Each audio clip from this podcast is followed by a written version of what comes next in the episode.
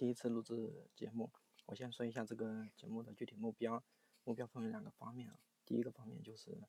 跟大数据相关的这个技术从业者或者是分析从业者，嗯，大家经常遇到的一些问题，讨论的一些问题，个人发展以及工作里面的一些解决方案的相关的一些信息点的一些讨论，嗯，这是第一方面。第二方面就是说。想做大数据这个方向产品服务或者是布局的一些企业遇到的一些问题，嗯，我们相关的一些朋友围绕这些问题的一些讨论的一些想法以及嗯个人的一些建议啊，大家觉得合适的话可以听一下这个节目。